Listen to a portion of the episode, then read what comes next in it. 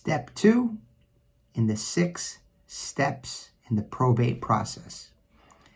Welcome to Frank Bruno Law. I am Frank Bruno. Wills, trusts, probate, elder law. Step two. So yesterday, I said that I advised that I am preparing uh, a giveaway, six steps to the probate process. I thought about six because in terms of alliteration, six steps, SS, it sounds pretty good, smooth. And depending where I start, do you have a will? Do we have to gather information? Um, get a paid funeral bill? Um, death certificate? Well, so I really covered steps one, two, and three yesterday, depending on how I start. The next step uh, would be completing a probate petition.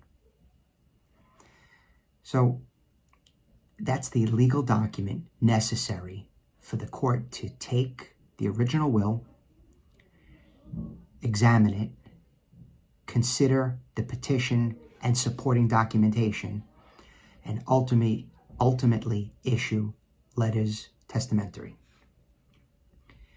When you complete the probate petition, you have, there's a, uh, like many documents, in the law, there's a sort of a fill in the blank type thing. The name of the decedent, the name of the executor, addresses, names of the beneficiaries, right? The pedigree content information has to be put into the petition.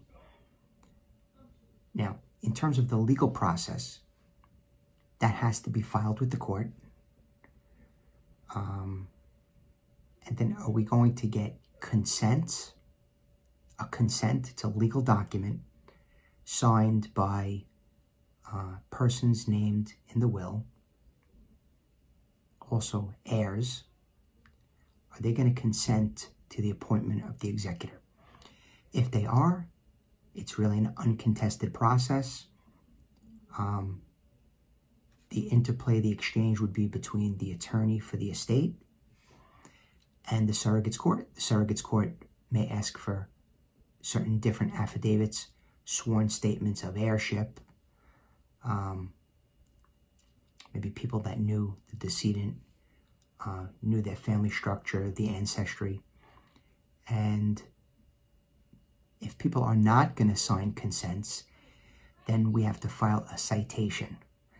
We ask, well, really it's, we ask the surrogate's court to issue a citation. In other areas of practice, that type of document might be analogous to a, a, a summons to go to court, right? That's a citation. And then uh, I'll talk about the court process uh, in another video. Thank you very much. If you have a situation, if you have a problem that needs a solution, please give me a call. Reach out to me through the website, frankbrunolaw.com. Thank you.